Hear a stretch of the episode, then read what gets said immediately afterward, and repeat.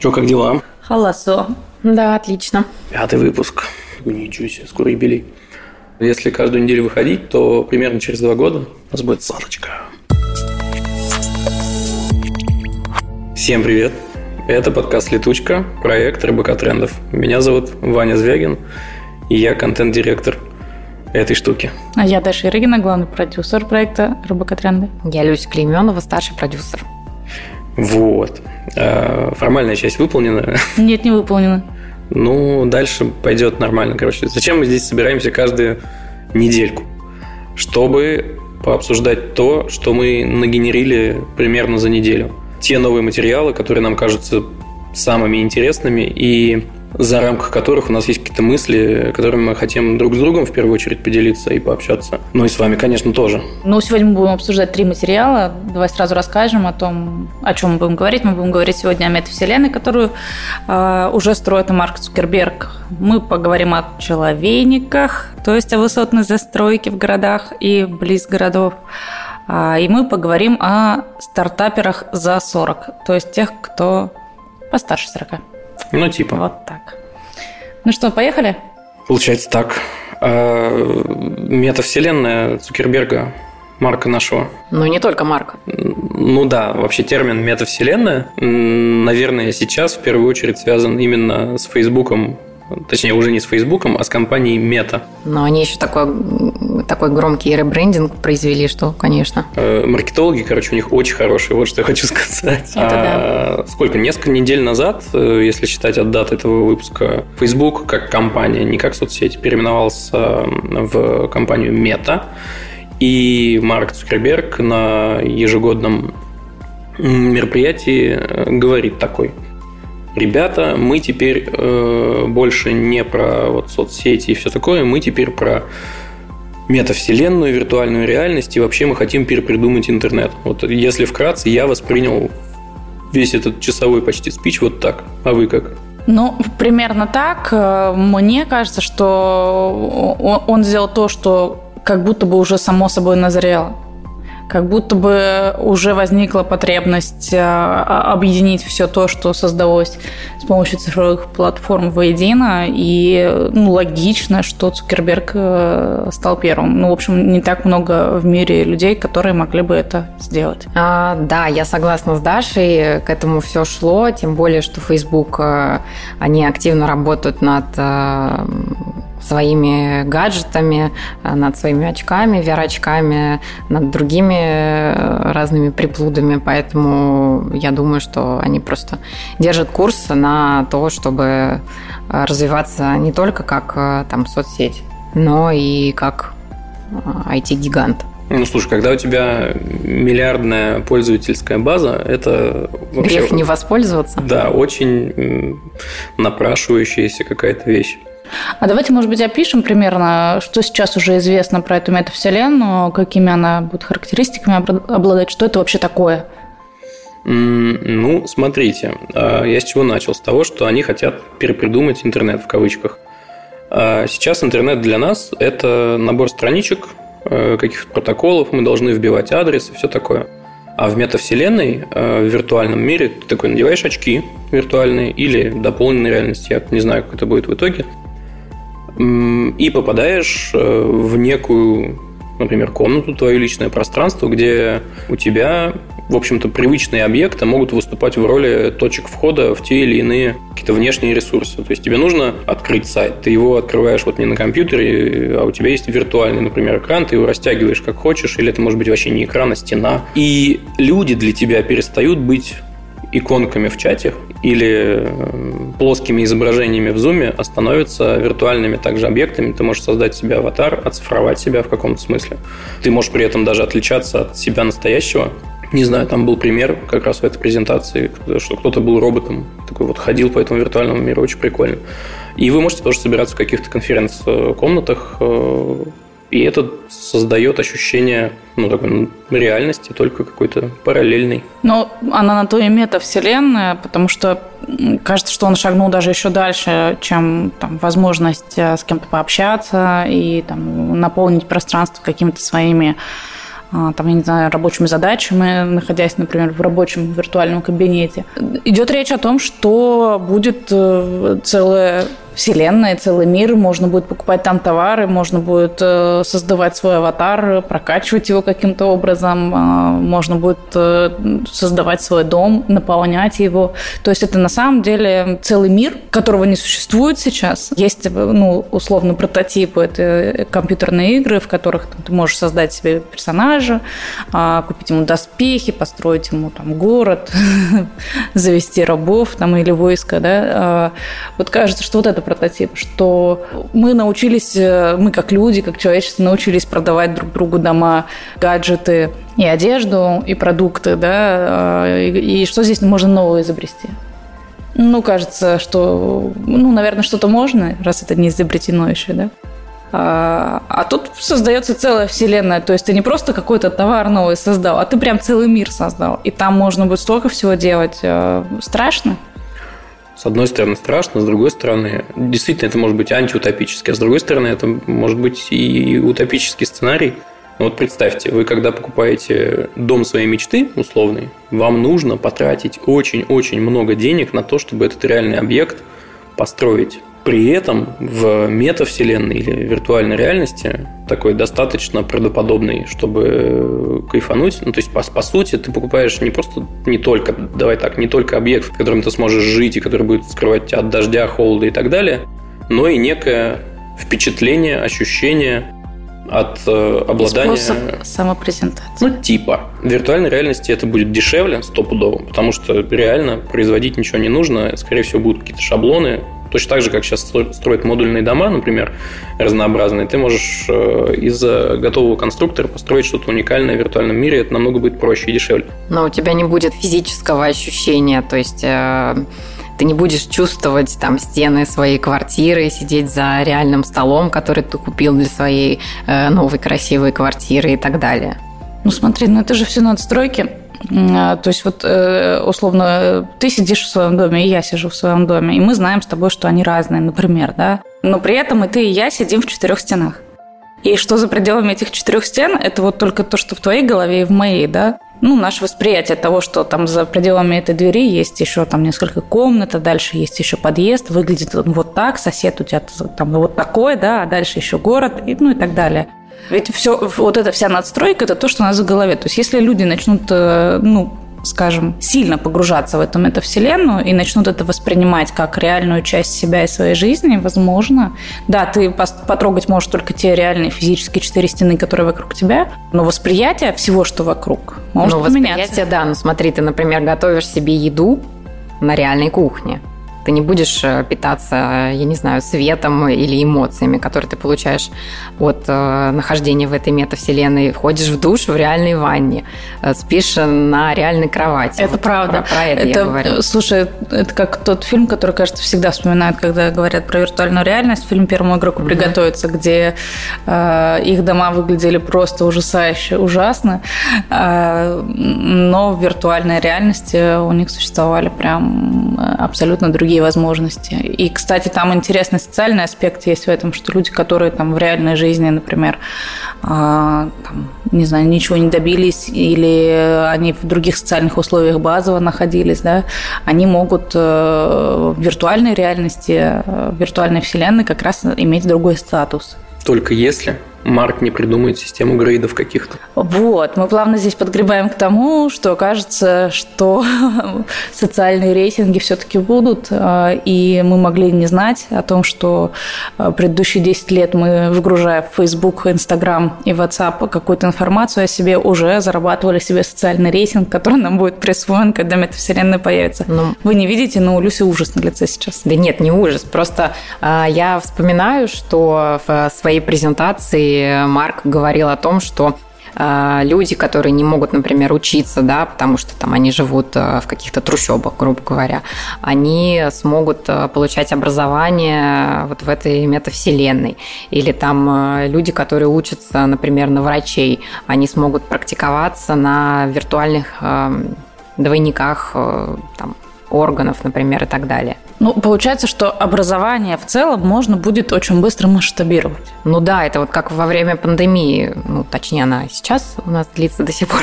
Ученики э, учились там э, математике в... Где? В игре. Не Fortnite. В Нет. Майнкрафте? Да. Легко. Вот, то есть это уже, в принципе, масштабируется. Мгм. И когда будет метавселенная, ну, то это будет абсолютно по-другому. Ну, как только э, знания и образование, и учение можно будет э, значительно масштабировать, э, отрасль в целом столкнется с тем, что ей нужно будет дальше развиваться как-то. И это подтолкнет к развитию не только, м, ну, вот сейчас говорят о том, чтобы метавселенная существовала, нужно там разработку там, и много технологий, и чипы, и так далее, и так далее, да, то есть микросхемы нужны будут э, более совершенные. И это только речь про какую-то техническую сторону, да, а на самом деле это подтолкнет развитие просто, я думаю, что, наверное, всех а, Ну, областей экономики, да, вообще и, всё. Да, и, ага. и- да, и всех социальных институтов. Мне Конечно, кажется, что- будут э, оставаться неолудиты. Неолудиты всегда, мне кажется, будут. А я еще думаю, что появление метавселенной приведет э, к появлению новых профессий. Потому что я недавно прочитала новость о том, что канадская инвестиционная компания, не помню ее название, она купила в одной метавселенной которая уже прототип, который существует, но не Цукерберговская. Она купила там несколько помещений на улице, которая называется Fashion Street. И в дальнейшем, когда метавселенная появится, а, когда все микрометавселенные будут объединены в одну, то они эти площади будут сдавать брендам, которые туда будут заходить. Так это, кстати, чума. речь. Да, это же речь про инвестиции. Это как биткоин по 30 долларов можно купить, да, а потом закрыть глаза, проснуться через 5 лет миллионером. Слушайте, А. шутки шутками, а мы же не просто так рыбакотренды называемся. Вот, ребята, вот вам как бы совет, который, наверное, ничего почти сейчас не стоит. Это как с битками в свое время. Э, Как бы можно было купить их за сколько-то центов. Вот как только появится что-то похожее на настоящую улицу и настоящее помещение, и, ну, короче, какие-то настоящие активы в какой-то метавселенной, я бы минимальное количество каких-то своих средств туда закидывал, блин, стопудово это во что-то выльется. Слушай, ну как и в случае с биткоином, тут, наверное, будет э, история про то, что ты можешь это купить, а можешь это создать. Или так, и это тоже мега ценно. Да, но это точно направление, в, ко- в которое нужно смотреть внимательно. И это точно тренд, и он прям жирный-жирный. Слушайте, если возвращаться к идее того, что метавселенная э, не до конца реальна, и ты не сможешь там что-то пощупать, то тот же Facebook уже работает над перчатками, которые позволят тебе что-то ощупать. Это такая гибкая перчатка, э, в которой встроен набор наполняемых воздухом, насколько я понимаю, пластиковых мешочков, которые могут твердеть. э, Ну, короче, разные свойства могут принимать. Насколько я понимаю, туда можно еще встроить ну, какой-то нагревательный элемент, охлаждающий элемент, чтобы какие-то чувства у тебя могли возникать. Единственное, чего они пока не могут сделать, это, наверное, ощущение веса предмета. Но вот как это сделать, я, кстати, не понимаю. У меня сразу возникает желание, конечно, как же я это сделал бы, вот если бы я был на их месте. Но как это придумают? Слушай, на самом деле разработок уже этих много. Есть уже костюмы. Угу. Ну, то есть это, это не то, что разрабатывает э, Facebook, но тем не менее по всему миру разработок реально много. И там, мы сами в трендах писали про костюмы, в которых, например, обучают пожарных. И э, человек, надевающий этот костюм, он чувствует э, и приближение к огню, потому что э, у него температура этого костюма меняется, и он толчки может ощущать за счет этого костюма. Ну, то есть это даже не перчатки, это все тело. Ну, да. Я думаю, что тут даже разработок каких-то вот отдельных уже не надо. Тут достаточно пойти и купить несколько стартапов, которые уже сегодня существуют, и докрутить их э, до ну, совместимости, до идеальной совместимости с метавселенной. Но если фантазировать не в перспективе лет 10, а лет 50, то ну, чипы в мозг и вперед, и как бы там и ощущение тяжести, и все что угодно. Ну, понимаешь, человек так устроен, что ну, это как э, Фауст Гёте, да? Это же недостижимая все история. Ну, то есть, если мы найдем, а, как решить проблему того, что у нас не то жилье, которое мы хотим, а, и того, что, там, я не знаю, у нас не та внешность, которую мы хотим, и мы можем создать аватар и быть роботом визуально в виртуальном мире, человеческая психика придумает новые задачи. Придумает. Сейчас мы договоримся, конечно, до сингулярности логической. Но вообще очень интересная тема. По поводу того, что существует несколько так называемых метавселенных уже, и которые, вероятно, в будущем каким-то образом, ну, либо будут соединены в одну, либо будут соприкасаться в том или ином виде. Вот, например, у Microsoft есть э, штука под названием Mesh. В марте 2021 года э, они представили свою собственную платформу для общения в виртуальном пространстве. И если я правильно помню, годом раньше они представляли концепт, ну, это сложно назвать гаджетом, это такая прямо целая стена. Они представляли даже концепт будущего, где у тебя есть такая полупрозрачная стена, и ты к ней подходишь, и у тебя как бы пространство за счет э, этой виртуальной стены расширяется, и ты смотришь, за ней находятся там другие люди, которые к своей собственной стене так подходят. Короче, тоже вообще какая-то фантастика, будущее и удивительно. Ну вот если мы говорим про то, что существует несколько метавселенных, то вообще, мне кажется, будет очень сложно их объединить, потому что концепция метавселенной вот в ее идеальном варианте это когда все микровселенные, они объединены но даже не знаю, как это можно реализовать, потому что у всех там разные движки, у всех разная игровая политика, у всех этих метавселенных. И мне кажется, что для того, чтобы создать одну единую метавселенную, всем корпорациям нужно будет э, как-то объединиться и договориться, а это очень сложно. Слушай, ну это, это классная тема, потому что, ну, во-первых, у нас в материале написано, что у Цукерберга 10 тысяч человек работают э, над созданием э, вот этого вот соединяющего волокна, скажем, который объединит все их компании.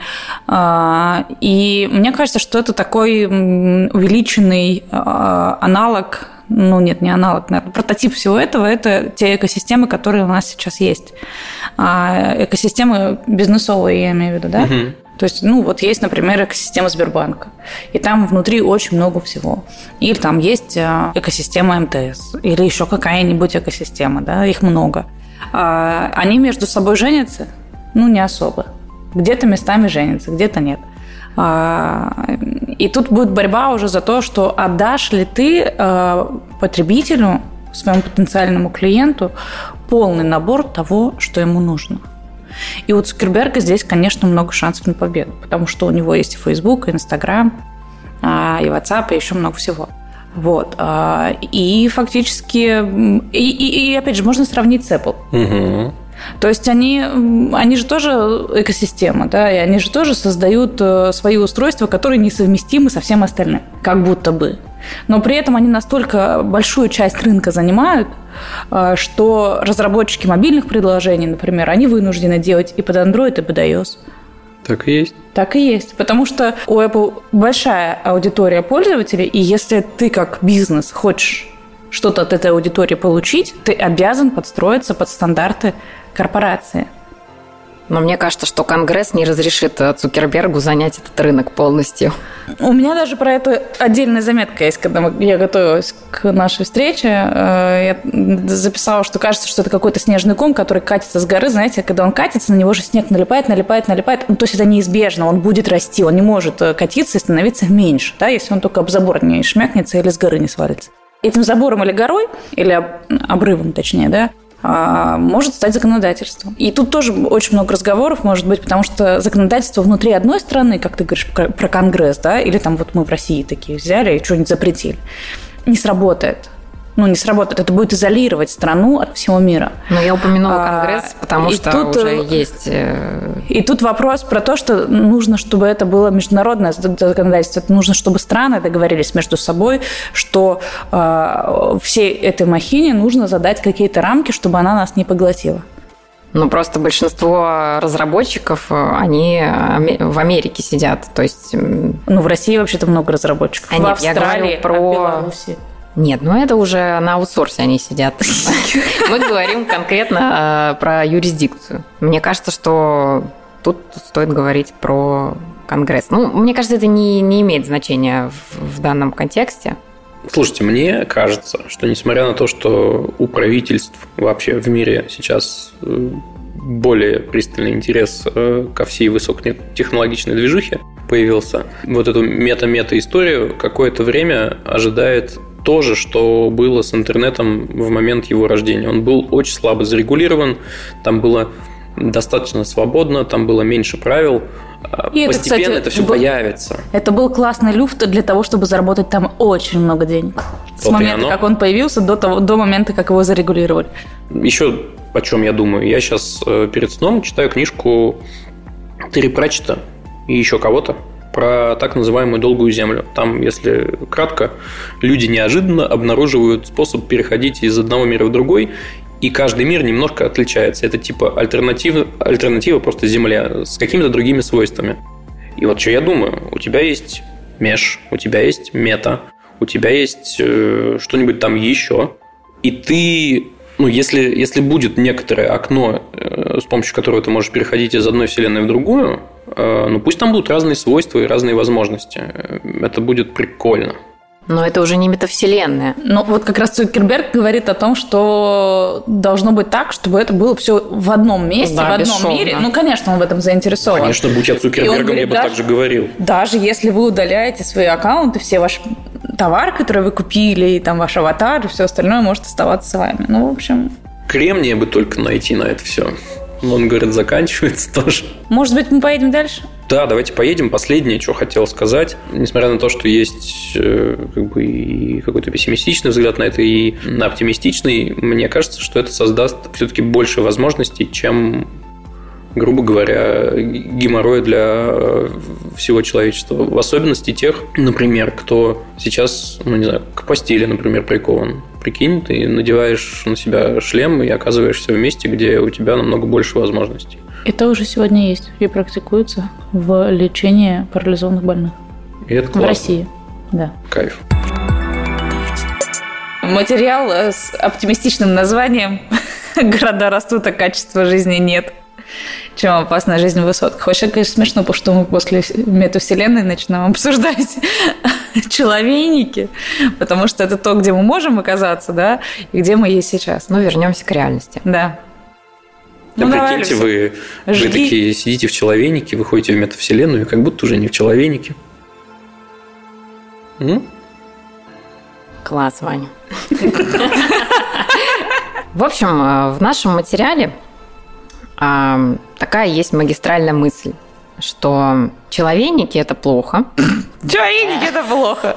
Не, на самом деле там рассказывается о том, а, что, правда, есть сейчас тенденция по всему миру, не только в Москве, хотя в Москве это хорошо ощутимо, что строится все больше высотных домов, и речь уже, конечно, не про девятиэтажки, а про 20, 30, 40 этажные дома. Программа реновации, которая сейчас в Москве происходит, снос пятиэтажек и строительство на этом месте более высотных домов. Ну, не всегда домов, но тем не менее. Вопрос решается с перенаселенностью города. И ну, мы говорим про Москву, потому что мы здесь живем, но в целом это касается многих региональных э, городов России, многих городов в мире. Это общая проблема. И говорится о том, что у, этого, э, у этой тенденции есть э, определенное количество проблем. И первое, это, конечно, инфраструктура, потому что, ну, снося пятиэтажку и строя на этом месте двадцатиэтажку, мы, конечно, создаем больше мест, больше прода- мест для продажи да, жилья. В общем, больше квартир, которые можно продать, больше людей, которые могут жить в определенном районе, но инфраструктура с этим не всегда справляется. И мы знаем, что это правда проблема. А, несмотря на то, что сейчас новые микрорайоны строятся сразу, и это обязательно, с детскими садами, со школами, с поликлиниками, особенно если это большой район строится. Там обязательно должна быть вся инфраструктура дороги. И тем не менее, это всегда нагрузка на соседние районы, и это всегда а, нагрузка на инфраструктуру. Я много раз жила в таких районах в Москве и в Подмосковье, и знаю, что это правда так. Любой новый дом построенный, особенно высотный, а, может превратить место твоего жилья в очень некомфортное место. Слушай, ну мало того, что не хватает инфраструктуры, ну, с точки зрения там, школы, детские сады, поликлиники, это все дороги. понятно. Вот, дороги, пропуска, пропускная способность э, артерий транспортных, э, она же не увеличится. И ну, последние исследования, всего, что я читал, э, говорят о том, что строительство широкополосных магистралей не решает вопрос вообще. Ну, ты, наверное, ну, то есть мы можем видишь, получить как Дубай, в Москве условно. это происходит, когда над э, каждой э, над каждой большой крупной трассой уже есть второй этаж. Угу. Нет, это как бы там, где это уже существует, окей. Речь про еще одну дорогу над, да, да, над основной. Второй этаж, я так сказала, может, не очень понятно. Ну, да, вторым ярусом наверное, это решение, но в любом случае все, все равно будет какое-то бутыл, бутылочное горлышко. Трасса широкая, но в конечном счете тебе нужно в свой район будет заехать по более узкой улице. Ну, отчасти это решается общественным транспортом, все-таки каршерингом. Э, Который и... негде парковать потом. И это тоже... Однажды я был э, у Люси в гостях, и это новый район, да, это новый район, да, поэтому я могу много чего рассказать про человейники. И я, конечно, был потрясен э, проблемой с парковкой вокруг домов, которые там стоят. Да, каждый раз, когда ко мне кто-то приезжает в гости, все просто первым делом, когда они заходят в мою квартиру, они говорят, господи, как вы здесь живете? У нас иногда реально в три ряда. Хорошие друзья. Э, в три, э, три машины как бы стоит, и негде проехать. Вот, то есть, например, там, я не знаю, пожарная машина, она там не проедет, если что случится. Вот, а, поэтому я абсолютно согласна а, с инфраструктурами, с инфраструктурами, с инфраструктурой тоже может быть проблема, а, потому что застройщики часто обещают одно, например, построить два детских садика, а строят один. Вот, например, в моем случае так и случилось. То есть я, например, я, условно говоря, заплатила за два садика, а застройщик решил по-другому. У моих друзей была э, ситуация немножко иная. Там по проекту было предусмотрено строительство школы. Ну, естественно, ее сдавали дольше всех, ее делают в последний момент. Надо, чтобы просто люди, которые покупают на стройках квартиры, знали, что как бы вам не обещали, что школа будет открыта, это будет плюс несколько лет. А, так вот, школу достроили, открыли, частную. Какие молодцы. Да. Ну, то есть за деньги, пожалуйста, бесплатно ходите дальше, куда ходить.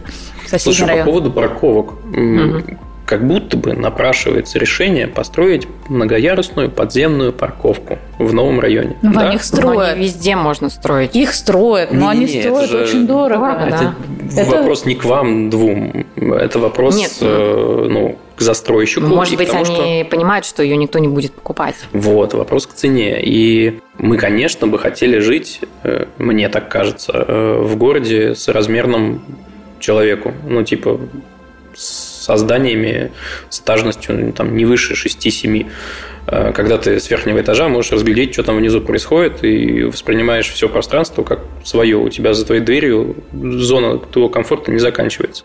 Она распространяется ну, и на улицу тоже. Но это будет дороже, конечно. И в этом смысле ну, возникает вопрос, а почему человейники вообще существуют? Потому что, конечно, дешевле. Ну, это дешевле, и плюс ко всему все люди, ну, точнее, ладно, не все, большинство людей, они хотят жить в городе. И желательно поближе к центру, там, чтобы можно было быстренько доехать до работы, до, до своего фитнес-зала или еще чего-то. И э, в городе не строят, э, вот конкретно в Москве я не видела, чтобы строили сейчас а, там пятиэтажные дома, наоборот их сносят и строят э, многоэтажки. И, естественно, у людей особо выбора-то и нет. На самом деле в нашем материале говорится о том, что по статистике в России 70% семей хотят жить за городом, а 30% хотят жить в городах. А живут Наоборот, 30% людей живут за городом и 70% людей живут в городах. И тут, наверное, не про желание речь, да, а про возможность. Ну, то есть, если ну, сельская жизнь и городская жизнь – это реально разный образ жизни. И э, город сегодня дает э, больше возможностей для комфортной жизни, комфортной в смысле как раз инфраструктуры, доступности э, услуг и прочего-прочего. Поэтому люди, я бы сказала, они, не хотят, они вынуждены жить в городах. Ну, может быть, я просто по себе сужу, да, потому что мне да, больше нравится городская жизнь. Ну, согласна с тобой. Слушайте, ну все вот эти новые технологии, опять, да, вернемся к метавселенной, но если брать даже те существующие технологии, которые есть, у нас есть Zoom, чтобы удаленно работать, если это касается какого-то творческого труда. Так, да, Даша Я подняла, подняла руку. руку и сказать, что мы э, могли бы работать на удаленке и записывать по зуму этот подкаст, но мы приехали в 9 утра в офис из Есть своих резон. окраин э, в, в центр Москвы, чтобы просто вживую друг друга увидеть и словить вот этот вот вайп живого общения. Это ну, так заметка на полях. Да, да, да, конечно. Я просто пытаюсь прямо сейчас на лету, вероятно, это будет сумбурно, понять, почему же, например, э, ну, в условной Германии ты можешь приехать э, в какой-нибудь небольшой городок, а он будет таким же живым, и там будет такой же минимальный набор э, всего, что есть там и в Берлине. Понятно, что Берлин тоже не Германия, а Германия не Берлин, это разные вещи. Но как, как же так выходит-то? Можете ой, мне объяснить? Ой-ой-ой. Я не знаю, как в Германии так выходит, но я хочу сказать, что вот мой личный опыт говорит о том, что я вот из Москвы переехала в Подмосковье, э, и у меня очень сильно вырос уровень жизни. То Кайф. есть, э, потому что в Москве это были реально вот эти вот человейники, это очень высокие дома, а, вечные проблемы с парковкой. В Подмосковье этого тоже очень много, но а, все зависит от района. И у меня район с малоэтажной застройкой, у нас во дворе можно в два ряда парковаться, и спокойно проезжает еще пожарная машина или мусоровоз, и без ну, проблем. У вас вообще очень уютно, у вас и зелено, да, и компактно речь все. про Химки, про старую, про старую часть города, там зелено, там есть река, ну, то есть, э, и обычно считается, что там переезд э, за пределы города там, в ближайшее Подмосковье это понижение уровня жизни. На самом деле нет, это не так. И в Москве, наверное, тоже можно найти такие районы. Ну, в сущности, давай, раз уж мы приводим личный пример, тоже э, как бы теоретически я мог бы жить поближе к центру. Но меня на 110% устраивает то, как сейчас моя жизнь организована в спальном районе в Братеево. Там тоже как-то зелено, там, конечно, все повыше. И застройка такая очень типовая. Вот если бы не это, было бы вообще супер комфортно. Но мне кажется, сейчас как раз такая тенденция э, в том, ну, есть такая концепция 15-минутного города когда тебе не нужно из своего района уезжать в центр, чтобы получить какую-то там услугу или ну, какое-то благо. в общем, сейчас не нужно далеко уезжать, примерно все есть. Есть всякие, кстати, оготовки в маленькой в маленьком пространстве, в котором ты живешь, а все остальное пространство у тебя в метавселенной, есть же всякие dark. Ну, короче, есть все, чтобы было классно и комфортно. Да, ну знаешь, например, я живу в Люберцах, и Dark Kitchen – это какое-то местечковое кафе, э, в котором абсолютно невкусно есть. И как бы, да, есть доставка, но это не то же самое, что, например, ты в Братеево сидишь, и ты закажешь, и тебе там приедет вкусная еда. Просто в мой, например, район э, многие классные места они не доставляют. И могу сказать э, о себе, что когда я переехала в Люберцы, раньше я жила на профсоюзной, это ближе к центру намного. Не, у меня не упал уровень жизни, но мне стало более неудобно добираться, например, до центра, потому что я люблю там гулять в центре, ходить в кафе, встречаться с друзьями. То есть конкретно для меня это важно. Там, ходить там, на йогу, на маникюр в центре я все это делаю. И мне очень долго ехать. И я бы предпочла жить ближе к центру, а, но это слишком дорого. И конкретно в нашем материале говорится, что в основном, да, люди, они должны мириться с тем, что они там покупают э, жилье в человейниках просто потому, что у них хватает денег только на это. Ну вот, и это конкретно мой случай. Слушай, ну э, про Dark Kitchen у нас все доставляют в наших в нашей части Подмосковья все с этим получше и попроще. Но я живу в старой части города, центральной, то есть, возможно, в там, чуть более отдаленных от центра новостройках как-то иначе обстоят дела. А, вот конкретно по, по твоей ситуации, мне кажется, тут еще про соответствие образа жизни и выбора места жительства, да, то есть мы не всегда имеем возможность э, купить то жилье, которое э, хотим и которое соответствует нашим потребностям. И да, вот материал примерно про это, и мне кажется, можно еще пару пунктов э, осветить, что речь не только про то, что это проблема для инфраструктуры, строительства таких вот э, высотных районов, но и это риск для здоровья и психики, например. Ну вот тут мне непонятно. У меня я не понимаю, какой риск для психики.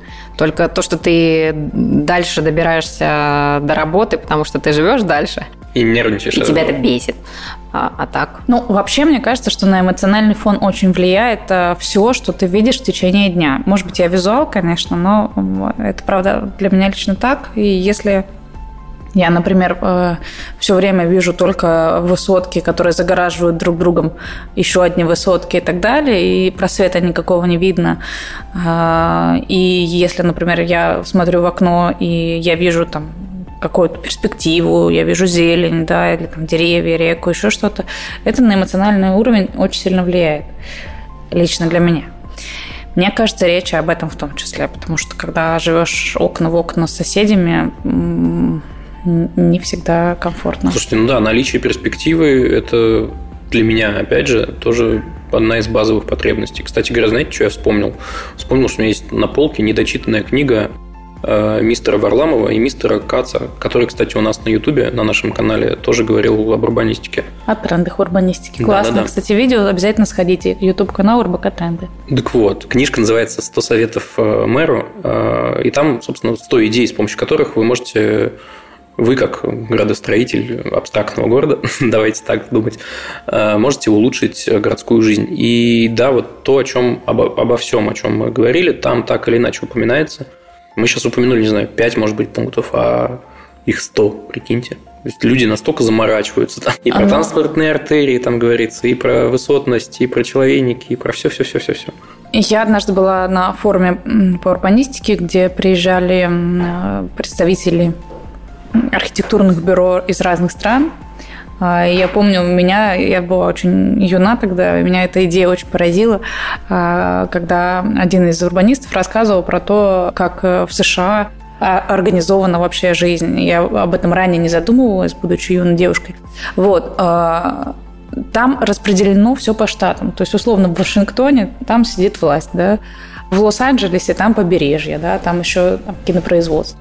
Ну и так далее, да, то есть там разные направления в разных штатах. Соответственно, люди, которые работают в той или иной сфере, они выбирают ту или иную часть страны для того, чтобы э, в ней жить и работать. И в городах в основном сосредоточена именно профессиональная жизнь людей, а дома у них в пригороде.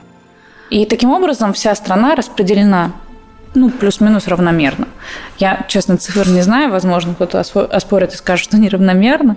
И тем не менее, ну, у нас пока все сделано так, что все стремится в Москву и в Санкт-Петербург, в некоторые города-миллионники, потому что там, ну, понятно, что наука там, это Новосибирск, э, э, понятно, что Екатеринбург это там, э, железнодорожная артерия большая, да, ну, то есть мы понимаем, что есть какие-то направления, но в целом это как будто бы должно быть это вопрос вообще уже не про человейники, да, это про то, как вообще государство должно строиться. С точки зрения архитектуры, я сейчас, да? Да, да, да.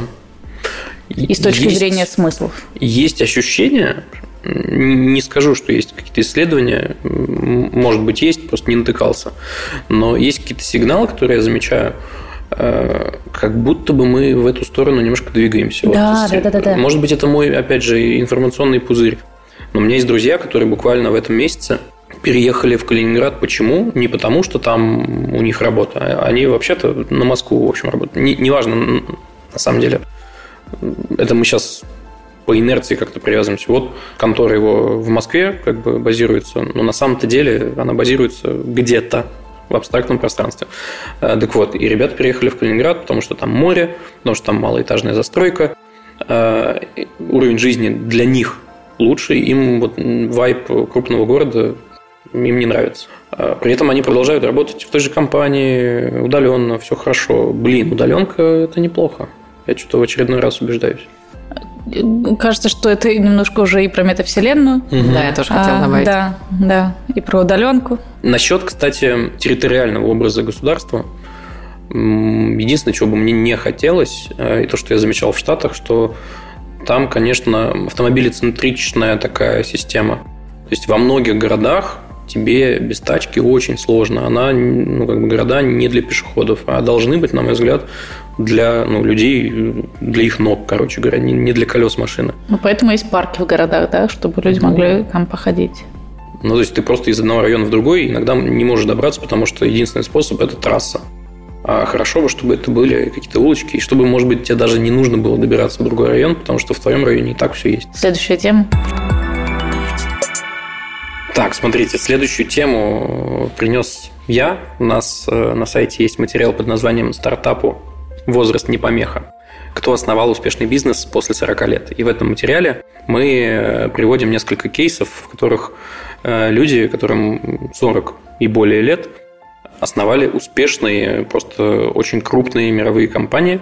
В качестве, наверное, доказательства того, что ну, после 40 жизнь совершенно точно не заканчивается, а, возможно, только начинается. И в этом смысле эта тема для меня связана еще с идеей того, что молодость сейчас как будто бы, даже не как будто бы она по факту расширяется. Вот мне 35, а я считаюсь по всем стандартам сейчас все еще молодым, а раньше не считался.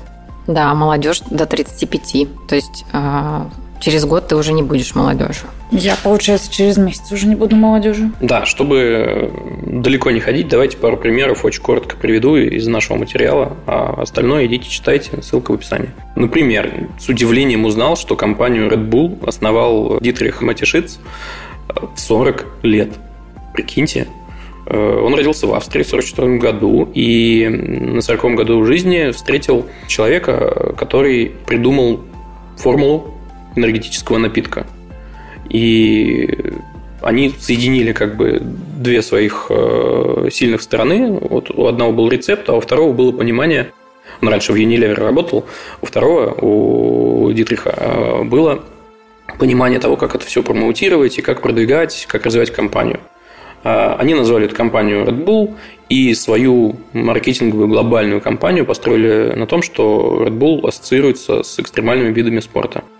И, например, в 2019 году, спустя уже много лет, было продано 7,5 миллиардов банок Red Bull. Это количество, которое могло бы обеспечить кофеином 80% населения Земли. Прикиньте. А Дитрих в свои 77 лет, в этом году ему исполнилось, э, входит в топ-100 богатейших людей мира э, по версии Forbes.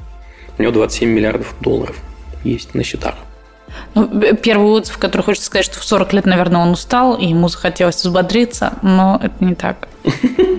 Но зато это хороший пример того, что бизнес э, не всегда равно молодость. Здесь как раз хороший пример того, что два человека с очень хорошими навыками встретились, и какой-то симбиоз у них получился. И это компания, которая просто известна во всем мире. Мне кажется, что это хороший пример для тех, кто и молодой сейчас, и не очень молодой, а, что, ну, в общем, что возможности, они не заканчиваются, что вот эта вот история, ой, я в 20 лет не заработал свой первый миллион, там, не знаю, рублей или долларов, э, это все ерунда. Слушай, даже исследования показывают, что это миф, что у молодых людей больше шансов основать успешный стартап. Там как бы у всех есть и, и плюсы, и минусы в том смысле, что э, да, возможно, там в среднем 20-летний человек более энергичный и более склонен к рискам, возможно опять же, не все, но в среднем. А, а у 40-летнего есть намного больше жизненного опыта и всего такого. Ну, короче, я думаю, что это нивелируется, и действительно это доказывается исследованиями. Так что, если вам ближе к 40, вообще у вас есть все шансы где-нибудь в метавселенной. Да, может быть, и, успешный бизнесочек. Может, и к 50, к 60 и так далее. Тут же важно что? Важно, чтобы какая-то была идея, которая заряжает и которую хочется реализовать, и тут не важно, сколько тебе лет. Ну, слушайте, настолько не важно, что давайте вспомним историю Дмитрия Зимина, э, основателя Вимпелкома, который в 59 лет этот самый Вимпелком слэш Билайн мы знаем его под этим именем, э, в основном, собственно, основал. Там история была такая, что СССР разваливался, а он до этого был э, собственно, инженером, начальником лаборатории и директором Центра по разработке радиотехники. И э, вот он уже кандидат наук в 30, в 51 доктор, и разваливается СССР, разваливается наука. Он такой, ну что с этим делать? Надо основывать высокотехнологичный стартап. И да. называть его вымпелком. Ну, наверное, он как-то в других э, словах это все себе представлял. Ну, наверное. Ну, еще, сейчас, но... если коротко, то это выглядит вот так. А теперь, вот спустя очень много лет, э, это один из крупнейших операторов не только в России, но и в мире. пам-пам. Да, интересно, что э, он покинул место генерального директора компании и начал заниматься благотворительностью. Ну, сначала, да, сначала у тебя есть стартап, и ты должен его развивать, а потом, если он успешен, в какой-то момент он перестает уже быть стартапом, он становится компанией, она разрастается, ты проходишь там все эти точки роста и кризисы и прочее. И, ну, как бы, если у тебя кончается запал на то, чтобы продолжать делать этот бизнес все крупнее, крупнее, крупнее, да, наверное, это один из очень неплохих вариантов. А вы бы хотели свое дело открыть когда-нибудь? В 40, например? Я нет. Ну, во всяком случае, сейчас э, мне 28, и я не знаю, конечно, что будет в 40 лет, но я думаю, что нет. Э, я слишком тревожный человек, чтобы открывать свое дело. Я буду постоянно тревожиться, психовать, и лучше я буду работать в РБК. Это да. Я не знаю, я об этом много раз думала, и мне кажется, что я по какому-то складу характера и отношению к делу могла бы. И мне кажется, что я справилась и втащила бы все это. Вот. Но пока, вот как Люся сказала, мне кажется, что я пока не готова, потому что я реально пока слишком тревожная, слишком мало умею делегировать и вот этого вот всего. И если это делать сейчас или там сделала бы я несколько лет назад, то я бы, скорее всего, под руинами этого бизнеса и умерла бы. Вот. Поэтому я отращиваю дзен, мудрость, вот это вот все а, и поговорим об этом после 40. Ну а если бы ты все-таки решилась, то чем бы ты занималась? Я не знаю. Скорее всего, это было бы как-то связано с визуалом. Блин, интересно, потому что несколько раз уже, по сути, я пробовал микробизнесы делать, и сейчас мы с моим другом находимся в стадии, когда понимаем, что даже микробизнес – это невероятно сложно, и там столько нюансов. А, ну и, естественно, моя основная работа здесь в РБК, и я ну, четко осознаю, что я вот могу уделять этому столько времени. А на деле оказывается, что надо больше. И какие выводы я из этого делаю? А, мысль о том, что не то чтобы не надо, но надо осознавать, что очень сложно с другом будет основывать какое-то совместное дело. Да, будет сложно, потому что это будет влиять на ваши отношения. Типа такой, кто-то из вас говорит, а что ты вот это не сделал? Потому что у меня нет времени, прости. И там начинается уже... Это проникает, короче, эти две сферы друг друга проникают. Это опасно, я бы сказал, для дружбы. Я думаю, что мы все преодолеем. А, и что, если говорить про сферу, то мне, поскольку основная моя деятельность, она неосязаема, мне бы хотелось производить что-то осязаемое. Вот. И мы, собственно, это делаем. Интерьерные небольшие штучки. Ждем, когда Ваня презентует нам MVP. Ну, MVP есть уже. А, значит так, а, мы, наверное, сворачиваем наш подкаст. Напомним о том, что это был подкаст «Летучка» проекта РБК Тренды. Проект РБК Тренды существует а, на многих площадках. У нас есть много разных подкастов. У нас есть журнал, у нас есть сайт и YouTube. Заходите, читайте, смотрите, слушайте. Обязательно оставляйте свои реакции, комментарии, 5 звездочек, где это возможно. В описании к этому выпуску оставим ссылки на материалы, которые мы обсудили. Кстати, про метавселенную у нас материалов много, это не один материал. Читайте, оставляйте отзывы, приходите в наш телеграм-чат РПК Тренды. Пока-пока. Пока-пока. Мы пошли на летучку. Настоящую. Как всегда. Так, нажимать на квадратик.